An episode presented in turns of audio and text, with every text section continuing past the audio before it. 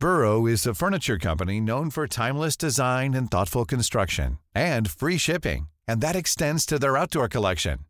Their outdoor furniture is built to withstand the elements, featuring rust-proof stainless steel hardware, weather-ready teak, and quick-dry foam cushions. For Memorial Day, get 15% off your Burrow purchase at burrow.com slash ACAST and up to 25% off outdoor. That's up to 25% off outdoor furniture at burrow.com slash ACAST. Selling a little or a lot? Shopify helps you do your thing however you cha-ching. Shopify is the global commerce platform that helps you sell at every stage of your business. From the launch your online shop stage to the first real life store stage, all the way to the did we just hit a million orders stage. Shopify is there to help you grow. Shopify helps you turn browsers into buyers with the internet's best converting checkout.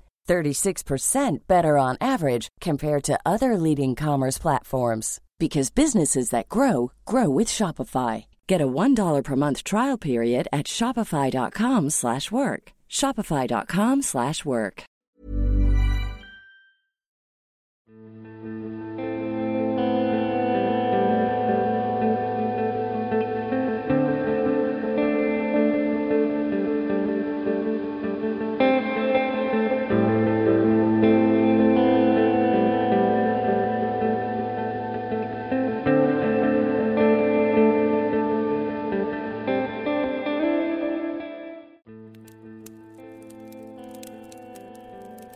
everyone. Thank you for joining me around the fireside tonight. My name is Joe, and I'm here to tell you a story. A story of high society and low behaviour. A story of young girls meeting young bucks, dueling with propriety and station. A story of one girl and her realizing some very important truths about herself and her actions presenting Josephine, A Woman with a Past, written by F. Scott Fitzgerald, published in 1930.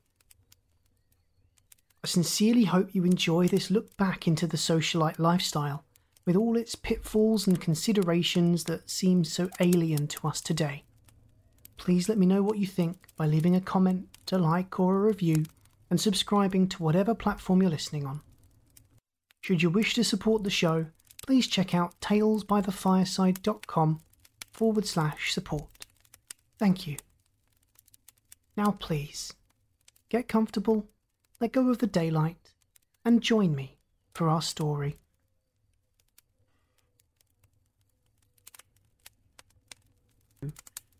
Josephine, A Woman with a Past by F. Scott Fitzgerald.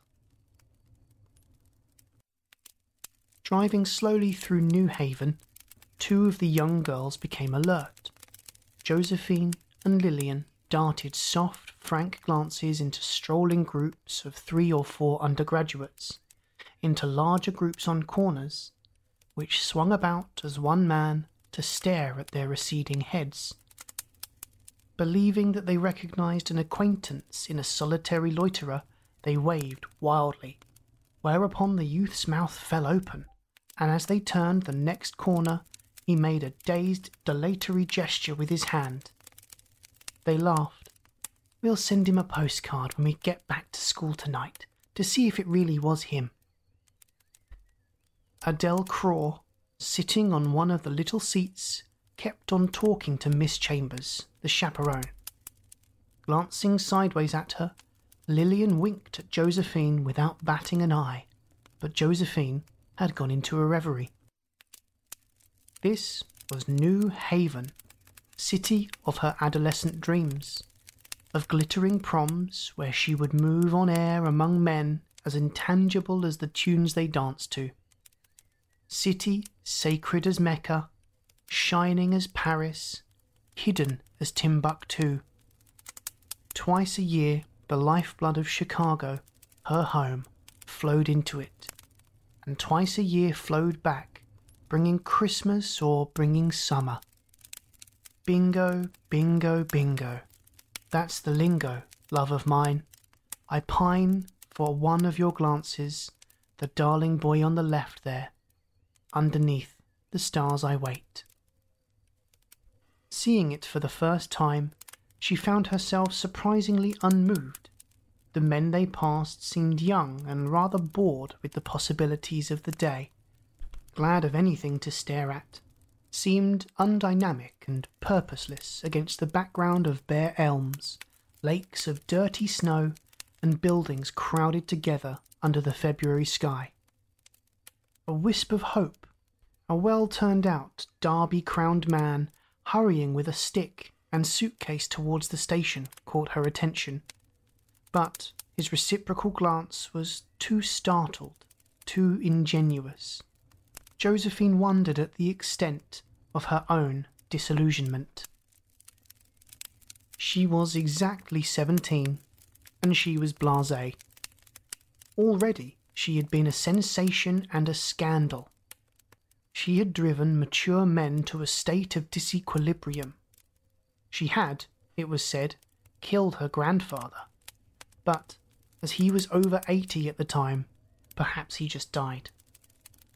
Here and there in the Middle West were discouraged little spots which, upon inspection, turned out to be the youths who had once looked full into her green and wistful eyes. But her love affair of last summer had ruined her faith in the all sufficiency of men. She had grown bored with the waning September days, and it seemed as though it had happened once too often.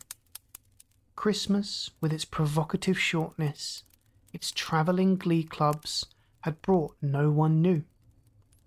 There remained to her only a persistent, a physical hope. Hope in her stomach that there was someone whom she would love more than he loved her. They stopped at a sporting goods store, and Adele Craw, a pretty girl with the clear, honourable eyes and piano legs, purchased the sporting equipment which was the reason for their trip. They were the spring hockey committee for the school. Adele was, in addition, the president of the senior class and the school's ideal girl. She had lately seen a change for the better in Josephine Perry, rather as an honest citizen might guilelessly approve a speculator retired on his profits. On the other hand, Adele was simply incomprehensible to Josephine, admirable, without doubt, but a member of another species. Yet, with the charming adaptability that she had hitherto reserved for men, Josephine was trying hard not to disillusion her, trying to be honestly interested in the small, neat, organised politics of the school. Two men who had stood with their backs to them at another counter turned to leave the store when they caught sight of Miss Chambers and Adele. Immediately they came forward. The one who spoke to Miss Chambers was thin and rigid of face. Josephine recognised him as Miss Brereton's nephew, a student at New Haven, who had spent several weekends with his aunt at the school. The other man Josephine had never seen before.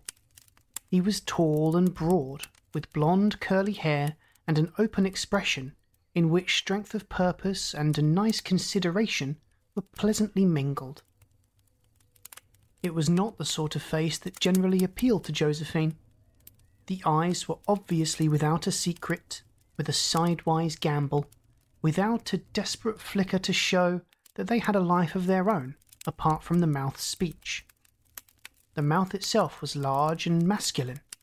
Its smile was an act of kindness and control.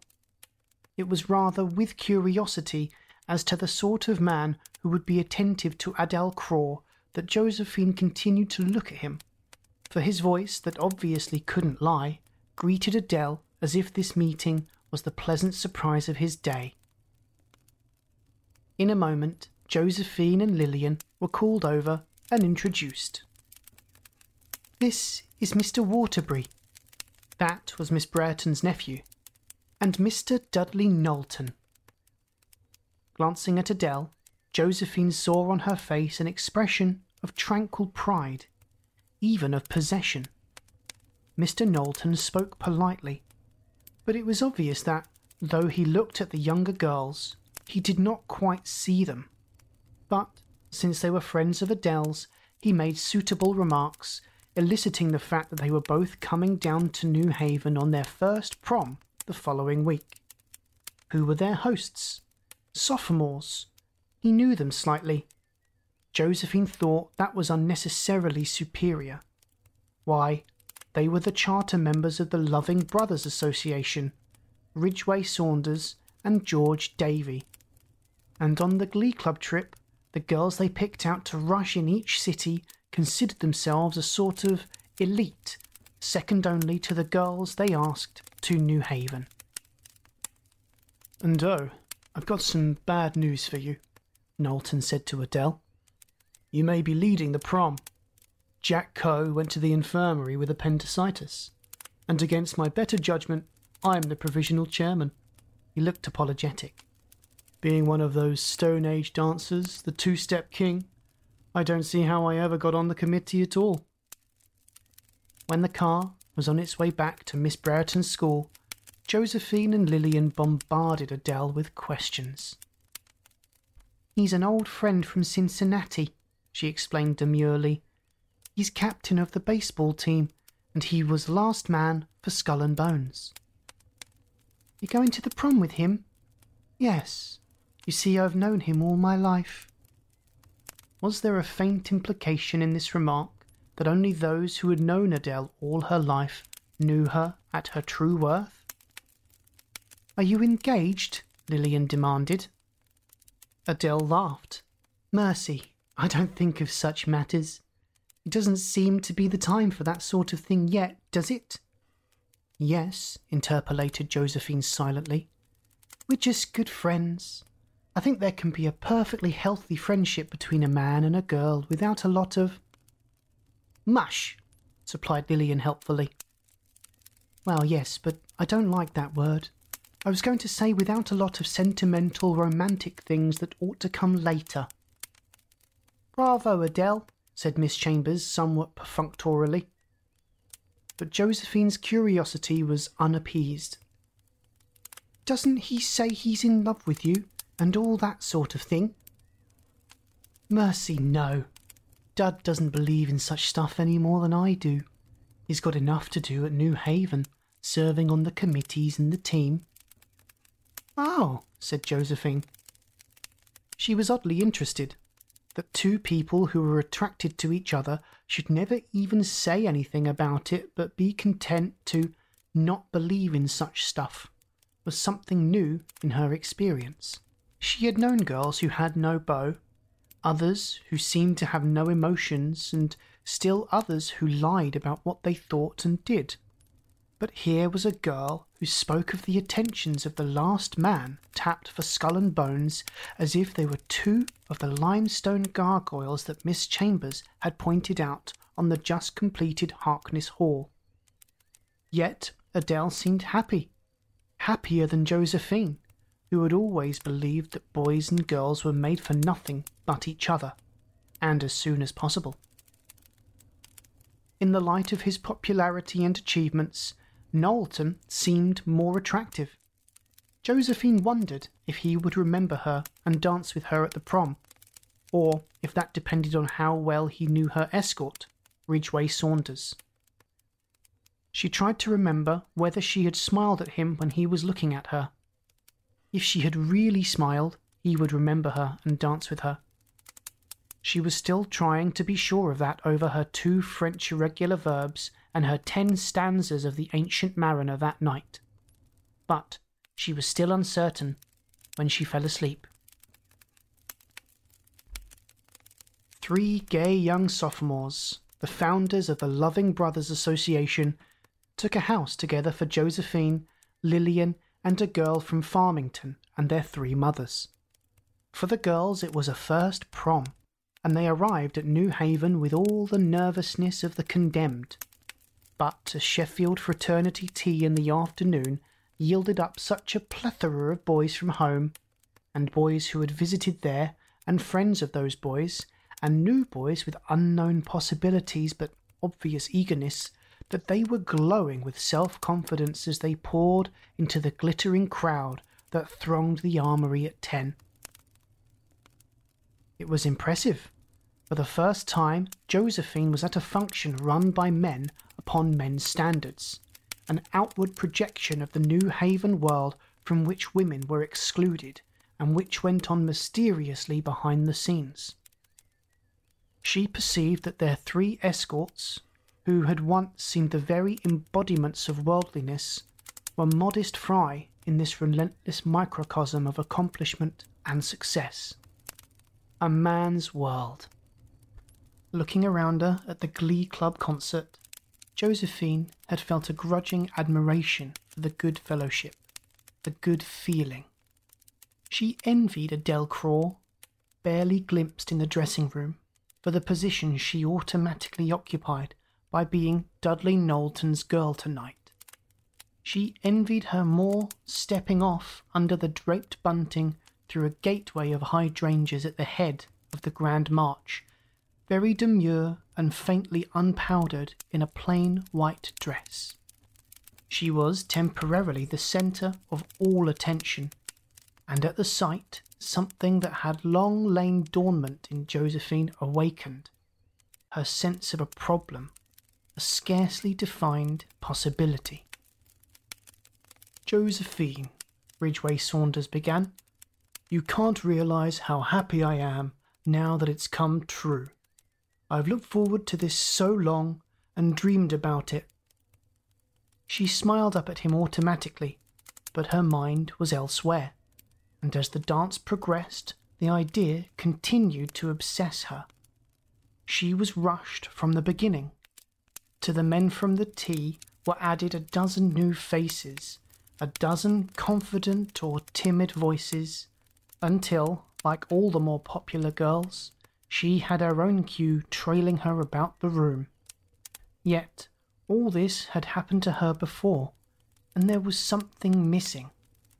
One might have ten men to Adele's two, but Josephine was abruptly aware that here a girl took on the importance of the man who had brought her. She was discomforted by the unfairness of it. A girl earned her popularity by being beautiful and charming. The more beautiful and charming she was, the more she could afford to disregard public opinion.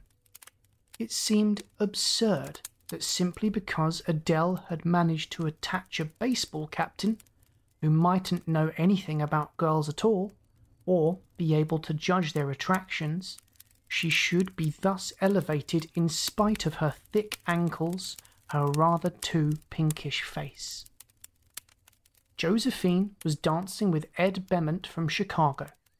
He was her earliest beau, a flame of pigtail days in dancing school, when one wore white cotton stockings, lace drawers with a waist attached, and ruffled dresses with the inevitable sash. What's the matter with me? she asked Ed, thinking aloud. For months I've felt as if I were a hundred years old, and I'm just seventeen, and that party was only seven years ago. You've been in love a lot since then, Ed said. I haven't, she protested indignantly. I've had a lot of silly stories started about me, without any foundation, usually by girls who were jealous. Jealous of what? Don't get fresh, she said tartly. Dance me near Lillian. Dudley Knowlton had just cut in on Lillian.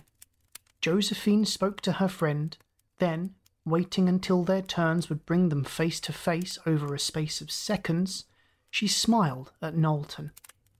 This time, she made sure that smile intersected as well as met glance.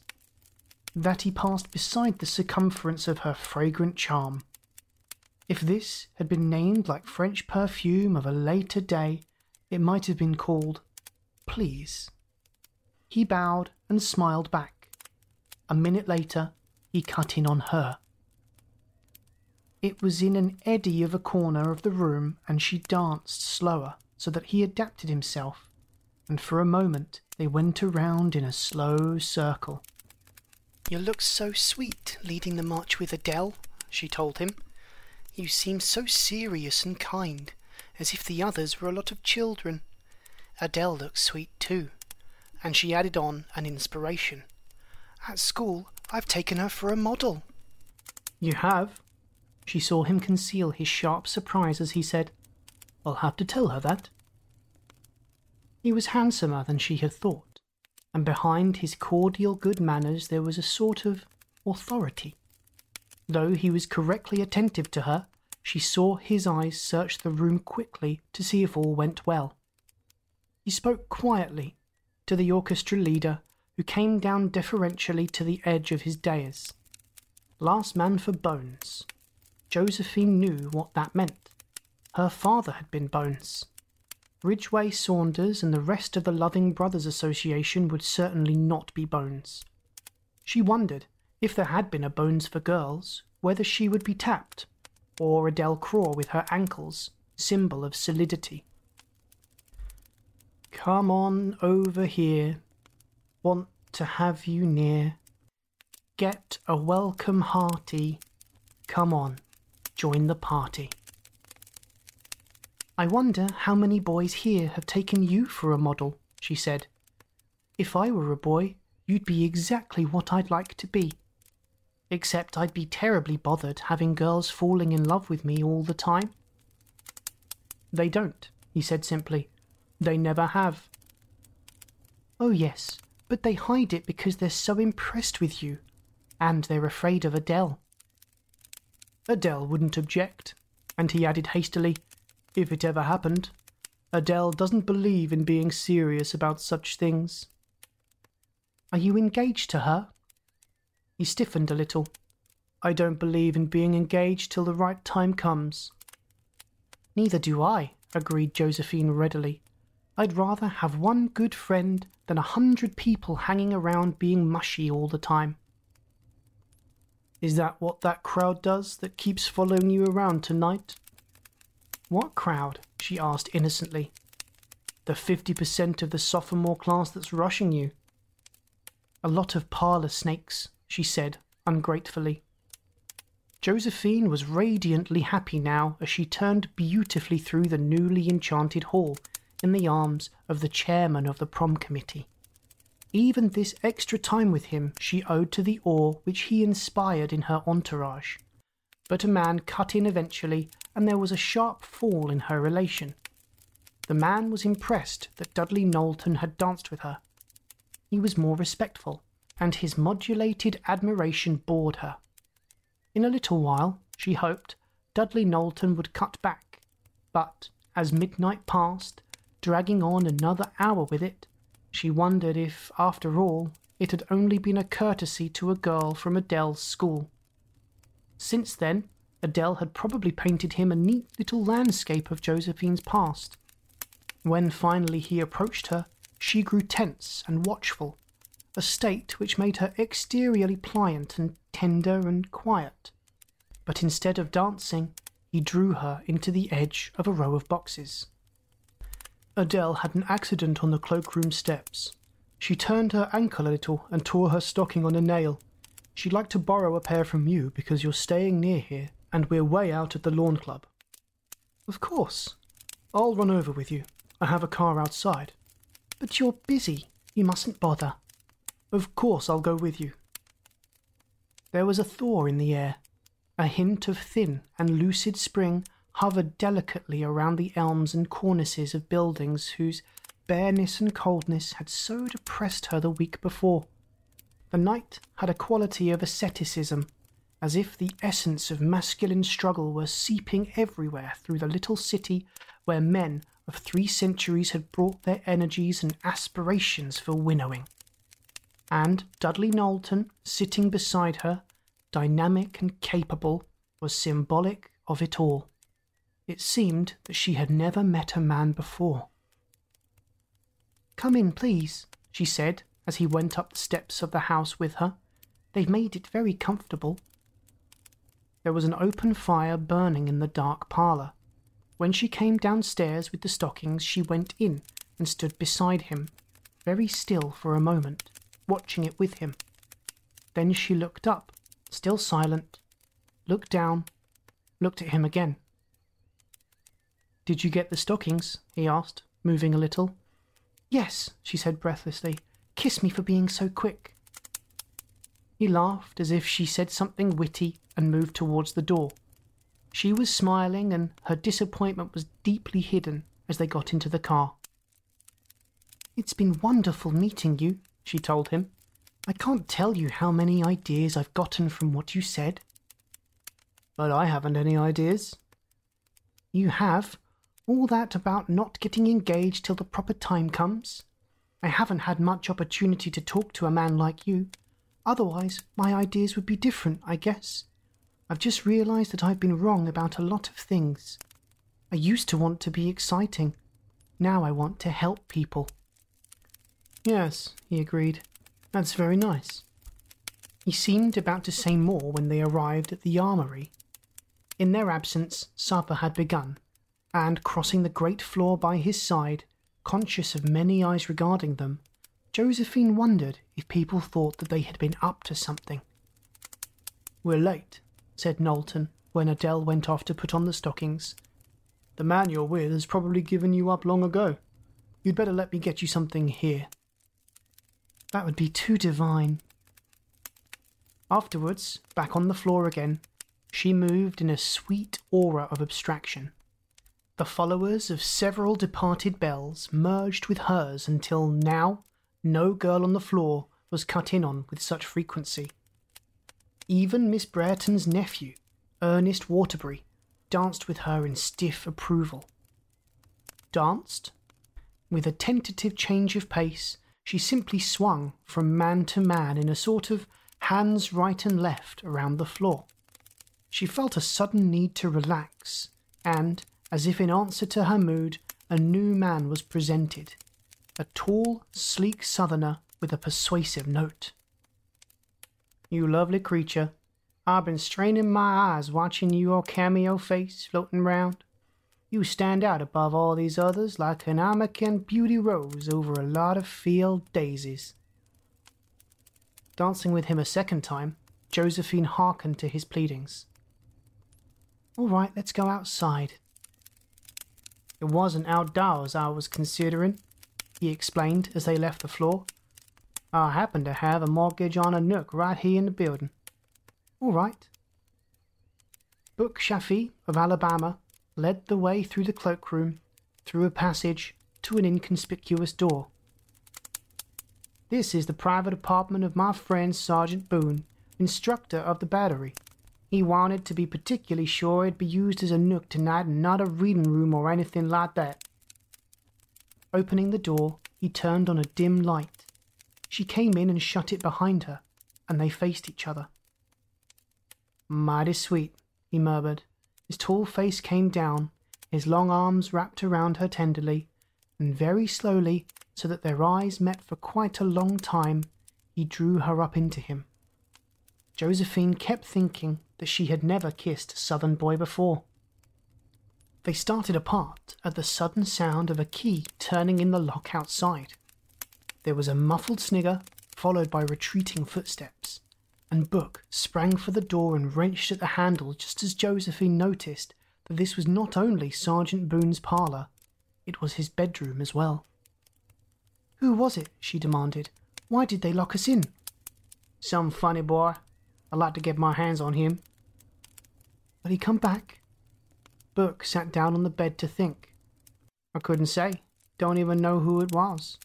But if somebody on the committee came along, it wouldn't look too good, would it? Seeing her expression change, he came over and put his arm around her. Don't you worry, honey, we'll fix it. She returned his kiss, briefly, but without distraction. Then she broke away and went into the next apartment, which was hung with boots, uniform coats, and various military equipment. There's a window up here, she said. It was high in the wall and had not been opened for a long time. Book mounted on a chair and forced it ajar. About ten feet down, he reported, after a moment, but there's a big pile of snow just underneath. You might get a nasty fall and you'll sure soak your shoes and stockings. We've got to get out, Josephine said sharply. We'd better wait and give this funny man a chance. I won't wait, I want to get out. Look, throw out all the blankets from the bed and I'll jump on that. Or you jump first and spread them over the pile of snow. After that, it was merely exciting. Carefully, Book Chaffee wiped the dust from the window to protect her dress. Then they were struck silent by a footstep that approached and passed the outer door. Book jumped, and she heard him kicking profanely as he waded out of the soft drift below. He spread the blankets.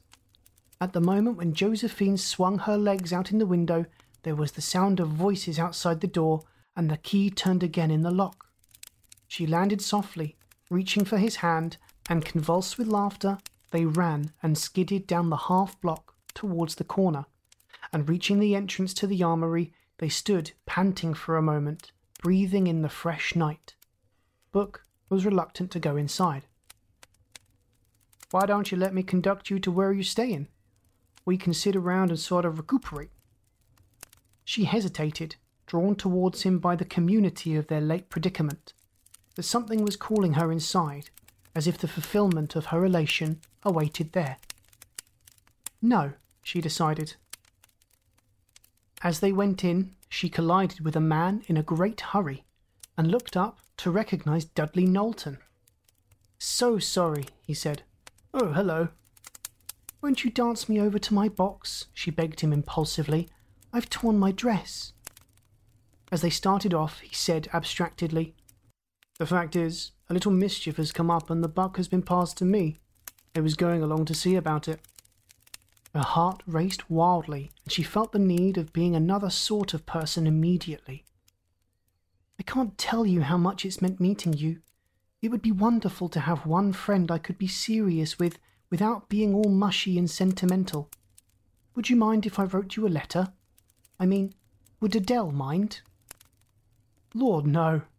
His smile had become utterly unfathomable to her. As they reached the box, she thought of one more thing. Is it true that the baseball team is training at Hot Springs during Easter? Yes, you going there? Yes. Good night, Mr. Knowlton. But she was destined to see him once more. It was outside the men's coat room, where she waited among a crowd of other pale survivors and their paler mothers, whose wrinkles had doubled and tripled with the passing night. He was explaining something to Adele, and Josephine heard the phrase, The door was locked and the window open. Suddenly, it occurred to Josephine that, meeting her coming in damp and breathless, he must have guessed at the truth, and Adele would doubtless confirm his suspicion. Once again, the spectre of her old enemy, the plain and jealous girl, arose before her. Shutting her mouth tight together, she turned away. But they had seen her and Adele called to her in a cheerful, ringing voice Come say good night. You were so sweet about the stockings.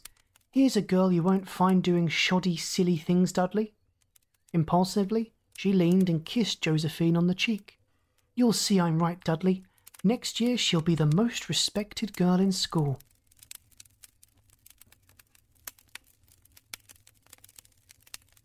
As things go in the interminable days of early March, what happened next happened quickly. The annual senior dance at Miss Brereton's school came on a night soaked through with spring, and all the junior girls lay awake listening to the sighing tunes from the gymnasium. Between the numbers, when boys up from New Haven and Princeton wandered about the grounds, cloistered glances looked down from dark open windows upon the vague figures. Not Josephine, Though she lay awake like the others, such vicarious diversions had no place in the sober patterns she was spinning now from day to day. Yet she might as well have been in the forefront of those who called down to the men and threw notes and entered into conversations, for destiny had suddenly turned against her and was spinning a dark web of its own. Little lady, don't be depressed and blue. After all, we're both in the same canoe. Dudley Knowlton was over in the gymnasium fifty yards away, but proximity to a man did not thrill her as it would have done a year ago. Not, at least, in the same way. Life, she saw now, was a serious matter, and in the modest darkness a line of a novel ceaselessly recurred to her. He is a man fit to be the father of my children. What were the seductive graces, the fast lines of a hundred parlour snakes compared to such realities? One couldn't go on forever kissing comparative strangers behind half closed doors. Under her pillow now were two letters, answers to her letters. They spoke in a bold, round hand of the beginning of baseball practice. They were glad Josephine felt as she did about things, and the writer certainly looked forward to seeing her at Easter. Of all the letters she had ever received, they were the most difficult from which to squeeze a single drop of heart's blood. One couldn't even read the yours of the subscription as your, but Josephine knew them by heart. They were precious because he had taken the time to write them. They were eloquent in the very postage stamp because he used so few. She was restless in her bed. The music had begun again in the gymnasium. Oh, my love, I've waited so long for you. Oh, my love, I'm singing this song for you. Oh. From the next room there was light laughter, and then from below a male voice, and a long interchange of comic whispers. Josephine recognized Lillian's laugh and the voices of two other girls. She could imagine them as they lay across the window in their nightgowns, their heads just showing from the open window. Come right down, one boy kept saying. Don't be formal, come, just as you are. There was a sudden silence. Then a quick crunching of footsteps on gravel, a suppressed snicker, and a scurry, and the sharp protesting groan of several beds in the next room, and the banging of a door down the hall. Trouble for somebody, maybe. A few minutes later, Josephine's door half opened. She caught a glimpse of Miss Quain against the dim corridor light, and then the door closed. The next afternoon, Josephine and four other girls, all of whom denied having breathed so much as a word into the night, were placed on probation. There was absolutely nothing to do about it. Miss Quain had recognized their faces in the window, and they were all from two rooms. It was an injustice, but it was nothing compared to what happened next. One week before Easter vacation, the school motored off on a one day trip to inspect a milk farm, all save the ones on probation. Miss Chambers, who sympathized with Josephine's misfortune, enlisted her services in entertaining Mr. Ernest Waterbury, who was spending a weekend with his aunt. This was only vaguely better than nothing, for Mr. Waterbury was a very dull, very priggish young man. He was so dull and so priggish that the following morning Josephine was expelled from school. It happened like this. They had strolled in the grounds, they had sat down at a garden table and had tea. Ernest Waterbury had expressed a desire to see something in the chapel just a few minutes before his aunt's car rolled up the drive. The chapel was reached by descending winding mock medieval stairs, and, her shoes still wet from the garden, Josephine had slipped on the top step and fallen five feet directly into Mr. Waterbury's unwilling arms, where she lay helpless, convulsed with irresistible laughter. It was in this position that Miss Brereton and the visiting trustee had found them. But I had nothing to do with it, declared the ungallant Mr. Waterbury. Flustered and outraged, he was packed back to New Haven, and Miss Brereton, connecting this with last week's sin, proceeded to lose her head. Josephine, humiliated and furious, lost hers, and Mr. Perry, who happened to be in New York, arrived at the school the same night. At his passionate indignation, Miss Brereton collapsed and retracted, but the damage was done, and Josephine packed her trunk. Unexpectedly, monstrously, just as it had begun to mean something, her school life was over. For the moment, all her feelings were directed against Miss Brereton, and the only tears she shed at leaving were of anger and resentment. Riding with her father up to New York, she saw that, while at first he had instinctively and wholeheartedly taken her part, he felt also a certain annoyance with her misfortune. We'll all survive, he said. Unfortunately, even that old idiot Miss Brereton will survive. She ought to be running a reform school. He brooded for a moment. Anyhow, your mother arrives tomorrow, and you and she go down to Hot Springs as you planned. Hot Springs? Josephine cried in a choked voice. Oh no! Why not? he demanded in surprise. It seems the best thing to do. Give it a chance to blow over before you go back to Chicago. I'd rather go to Chicago, said Josephine breathlessly. Daddy, I'd much rather go to Chicago. That's absurd. Your mother started east and the arrangements are all made. At Hot Springs, you can get out and ride and play golf and forget that old she devil. Isn't there another place in the east we could go? There's people I know going to Hot Springs who'll know all about this. People that I don't want to meet. Girls from school. Now, Joe, you keep your chin up. This is one of those times. Sorry I said that about letting it blow over in Chicago. If we hadn't made other plans, we'd go back and face every old shrew and gossip in town right away. When anybody slinks off in a corner, they think you've been up to something bad. If anybody says anything to you, you tell them the truth. What I said to Miss Brereton. You tell them she said you could come back, and I damn well wouldn't let you go back. They won't believe it. There would be, at all events, four days of respite at Hot Springs before the vacations of the schools.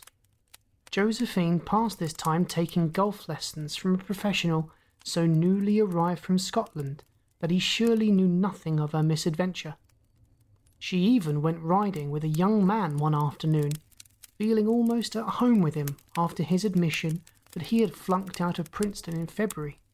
A confidence, however, which she did not reciprocate in kind. But in the evenings, despite the young man's importunity, she stayed with her mother, feeling nearer to her than she ever had before. But one afternoon in the lobby, Josephine saw by the desk two dozen good looking young men waiting by a stack of hat cases and bags, and knew that what she dreaded was at hand. She ran upstairs and, with an invented headache, dined there that night. But after dinner, she walked restlessly around their apartment. She was ashamed not only of her situation, but of her reaction to it. She had never felt any pity for the unpopular girls who sulked in dressing rooms because they could attract no partners on the floor, or for girls who were outsiders at Lake Forest. And now she was like them hiding miserably out of life. Alarmed lest already the change was written in her face, fascinated as ever by what she found there. The darn fools, she said aloud, and as she said it, her chin went up and the faint cloud about her eyes lifted. The phrases of the myriad love letters she had received passed before her eyes. Behind her, after all, was the reassurance of a hundred lost and pleading faces of innumerable tender and pleading voices. Her pride flooded back into her till she could see the warm blood rushing up into her cheeks. There was a knock at the door. It was the Princeton boy. How about slipping downstairs? he proposed. There's a dance. It's full of Eli's, the whole Yale baseball team. I'll pick up one of them and introduce you, and you'll have a big time. How about it? All right, but I don't want to meet anybody. You'll just have to dance with me all evening. You know that suits me. She hurried into a new spring evening dress of the frailest fairy blue. In the excitement of seeing herself in it, it seemed as if she had shed the old skin of winter and emerged a shining chrysalis with no stain, and going downstairs, her feet fell softly just off the beat of the music from below. It was a tune from a play she had seen a week ago in New York, a tune with a future ready for gaieties as yet unthought of, lovers not yet met. Dancing off, she was certain that life had innumerable beginnings. She had hardly gone ten steps when she was cut in upon by Dudley Knowlton. Why, Josephine! He had never used her first name before. He stood holding her hand. Why, I'm so glad to see you. I've been hoping and hoping you'd be here. She soared skyward on a rocket of surprise and delight. He was actually glad to see her. The expression on his face was obviously sincere. Could it be possible that he hadn't heard? Adele wrote me you might be here. She wasn't sure. Then he knew, and didn't care. He liked her anyhow. I'm in sackcloth and ashes, she said. Well, they're very becoming to you. You know what happened? she ventured. I do. I wasn't going to say anything, but it's generally agreed that Waterbury behaved like a fool, and it's not going to be much help to him in the elections next month. Look, I want you to dance with some men who are just starving for a touch of beauty. Presently, she was dancing with, it seemed to her, the entire team at once. Intermittently, Dudley Knowlton cut back in, as well as the Princeton man, who was somewhat indignant at this unexpected competition. There were many girls from many schools in the room, but, with an admirable team spirit, the Yale men displayed a sharp prejudice in Josephine's favour. Already she was pointed out from the chairs along the wall. But, interiorly, she was waiting for what was coming.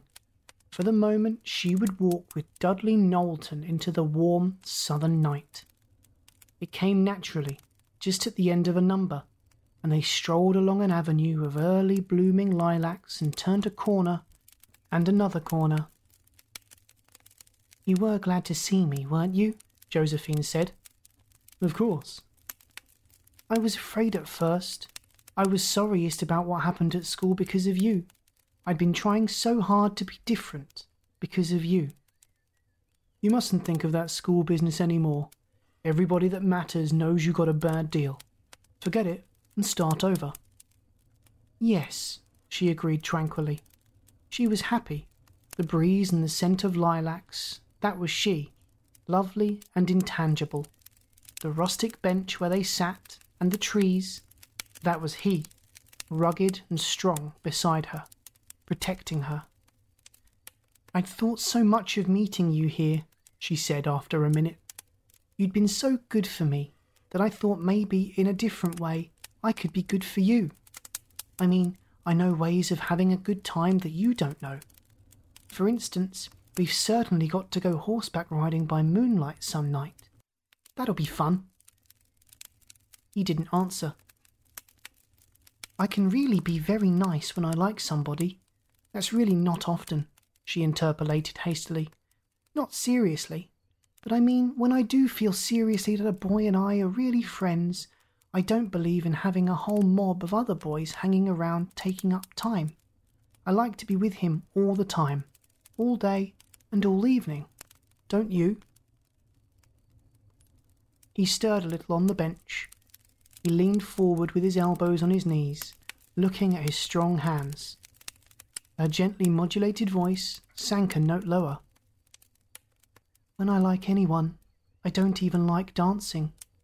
It's sweeter to be alone. Silence for a moment.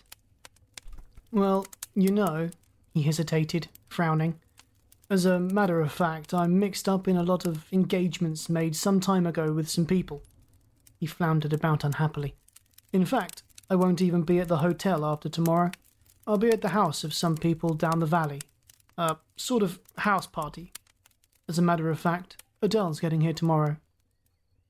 Absorbed in her own thoughts, she hardly heard him at first, but at the name she caught her breath sharply. We're going to be at this house party while we're here, and I imagine it's more or less arranged what we're going to do. Of course, in the daytime, I'll be here for baseball practice. I see. Her lips were quivering. You won't be. You'll be with Adele? I think that more or less, I will. She'll want to see you, of course. Another silence while he twisted his big fingers and she helplessly imitated the gesture. You were just sorry for me, she said. You like Adele. Much better. Adele and I understand each other. She's been more or less my ideal since we were children together. And I'm not your kind of girl? Josephine's voice trembled with a sort of fright. I suppose because I've kissed a lot of boys and got a reputation for speed and raised the juice. It isn't that. Yes, it is, she declared passionately. I'm just paying for things. She stood up. You'd better take me back inside so I can dance with the kind of boys that like me. She walked quickly down the path, tears of misery streaming from her eyes. He overtook her by the steps, but she only shook her head and said, Excuse me for being so fresh. I'll grow up. I got what was coming to me. It's all right. A little later, when she looked around the floor for him, he had gone, and Josephine realized with a shock that for the first time in her life she had tried for a man and failed. But, save in the very young, only love begets love, and from the moment Josephine had perceived that his interest in her was merely kindness, she realized the wound was not in her heart, but in her pride. She would forget him quickly, but she would never forget what she had learned from him.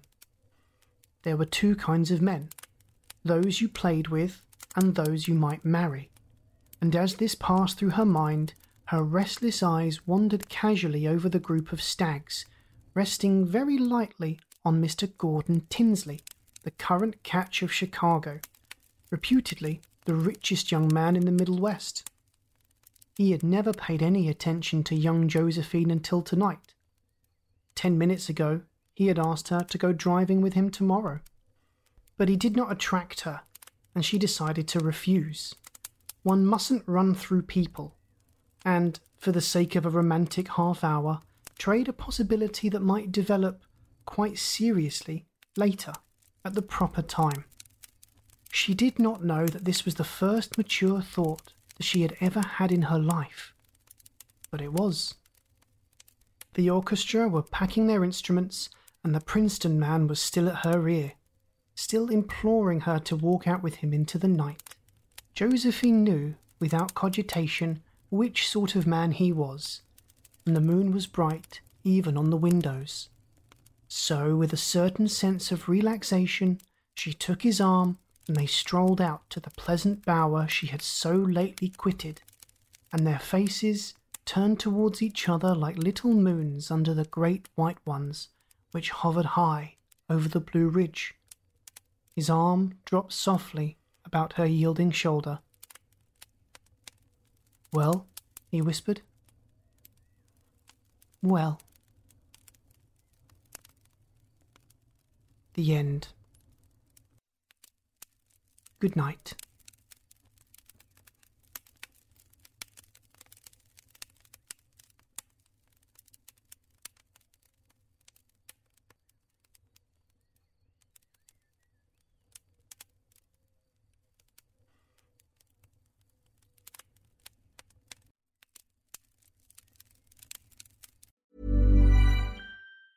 Normally, being a little extra can be a bit much, but when it comes to healthcare, it pays to be extra. And United Healthcare makes it easy with Health Protector Guard fixed indemnity insurance plans. Underwritten by Golden Rule Insurance Company, they supplement your primary plan, helping you manage out of pocket costs without the usual requirements and restrictions like deductibles and enrollment periods. So when it comes to covering your medical bills, you can feel good about being a little extra. Visit uh1.com to find the Health Protector Guard plan for you. Cool fact a crocodile can't stick out its tongue. Also, you can get health insurance for a month or just under a year in some states. United Healthcare short term insurance plans, underwritten by Golden Rule Insurance Company, offer flexible, budget friendly coverage for you. Learn more at uh1.com. Mom deserves the best, and there's no better place to shop for Mother's Day than Whole Foods Market. They're your destination for unbeatable savings, from premium gifts to show-stopping flowers and irresistible desserts. Start by saving 33% with Prime on all body care and candles. Then get a 15-stem bunch of tulips for just $9.99 each with Prime. Round out Mom's menu with festive rosé, irresistible berry chantilly cake, and more special treats. Come celebrate Mother's Day at Whole Foods Market.